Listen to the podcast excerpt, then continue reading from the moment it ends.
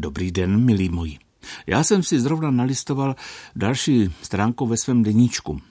Tak se na televizních obrazovkách opět objevil v kdo ví kolikáté repríze seriál FL Věk.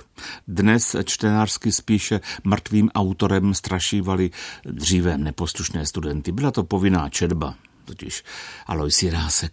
Neprávem. Tento spisovatel ve svých nejlepších dílech, podložených vlastním odborným vzděláním, dosahuje úrovně minimálně středoevropské.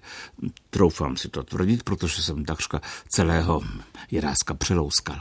To bylo v době, kdy scénárista Oto Zelenka a režisér František Filip vytvářeli televizní seriál Celý je provázela krásná, byť černobílá kamera Rudolfa Štála, stejně krásná hudba Jiřího Srnky a ještě krásnější čeština. Není divu, protože se ozvala z úst plejády těch největších mistrů hereckého umění, jakož i řemesla. Vynikající Jan Pivec a jemu vyrovnaní partneři Radek Brzobohatý, Radovan Lukavský, Václav Voska, Dana Medřická, Karel Heger, Eduard Cupák, Květa Fialová a další a další. Co herec, to mistr slova. Mimochodem, každému tomu slovu proneseném v tomto seriálu bylo nadevší pochybnost rozumět, což u dnešní produkce nebývá zvykem. No, naštěstí existují titulky, které si lze nastavit. Při natáčení seriálu se vydařila i pravá ladovská zima. Občas někdo uklouzl, naštěstí došlo pouze na tři nohy v sádře, jeden otřes musku a jeden poškrábaný obličej.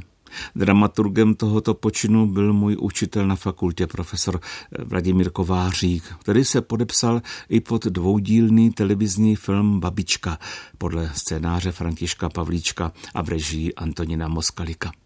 Babička se na obrazovkách párkrát před rokem 1989 objevila. Se seriálem FL Věk to bylo horší. Každopádně nemohl být uveden poslední třináctý díl. Teprve po téměř 20 letech od natočení mohla být i poslední epizoda nabídnuta divákům. Dnes už je ovšem že jiná doba, ale dovolte mi, aby se vyznal z obdivu k tomuto dílu. Ehm, přemýšlím, zda by byl někdo dnes schopen něco podobného natočit. Jestli by se našel scénárista, režisér a tolik skvělých herců jako v FL Věkovi. Odpověď na tuto otázku nechávám na vás. Vy si ji určitě správně zodpovíte.